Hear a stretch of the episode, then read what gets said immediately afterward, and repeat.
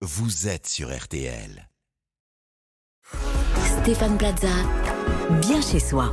Le rendez-vous immobilier du samedi matin sur RTL avec le spécialiste maison, votre coach particulier. Bonjour. Bonjour, bonjour à tous. On va s'intéresser aux espaces d'habitation parce qu'on est obligé, vu les contraintes du moment, d'habiter dans des espaces plus petits. Comment gagner des mètres carrés en fait sans pousser les murs? Tout est une question de perception visuelle et de géométrie dans l'aménagement de votre intérieur. Première astuce, créer un effet traversant grâce aux fenêtres. Dans un petit espace, avoir des fenêtres face à face est un atout car elles agrandissent notre champ de vision.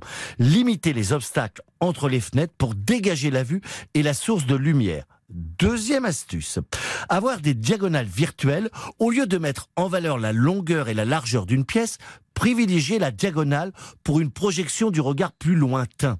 La position de vos meubles doit en tenir compte. Placez-les de travers en un angle de 30 degrés. Troisième astuce, créer des courbes pour donner plus de profondeur à votre cloison. Notre regard mettra plus de temps à parcourir la distance d'un mur arrondi qu'un mur droit. Ça veut dire qu'il faut créer des trompe-l'œil? Absolument. Autre astuce, si vous voulez, si votre cuisine est petite, jouez avec de faux plafonds.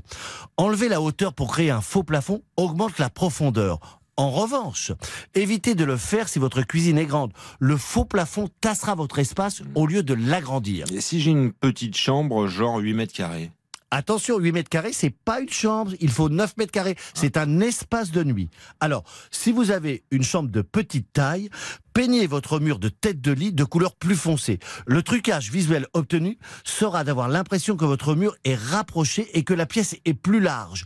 Autre conseil, mettre du papier peint panoramique sur un de vos murs. Créer un effet de profondeur. Et en termes de décoration, vous avez des conseils? Misez sur une déco minimaliste au ton clair.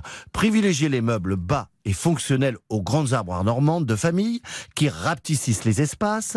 Les meubles à double fonction sont aussi à prendre en compte. C'est vraiment très très pratique. Stéphane, vous nous parliez en début de rendez-vous de sources de lumière.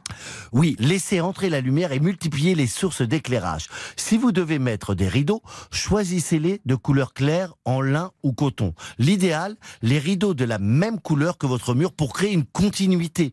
Jouez avec vos luminaires en les disposant de hauteurs différentes. La lumière qui se diffuse en haut et en bas donne de la grandeur à vos plafonds. Laissez entrer la lumière. Stéphane Plaza, le rendez-vous du samedi matin. Vous réécoutez tranquillement le replay à disposition crtl.fr.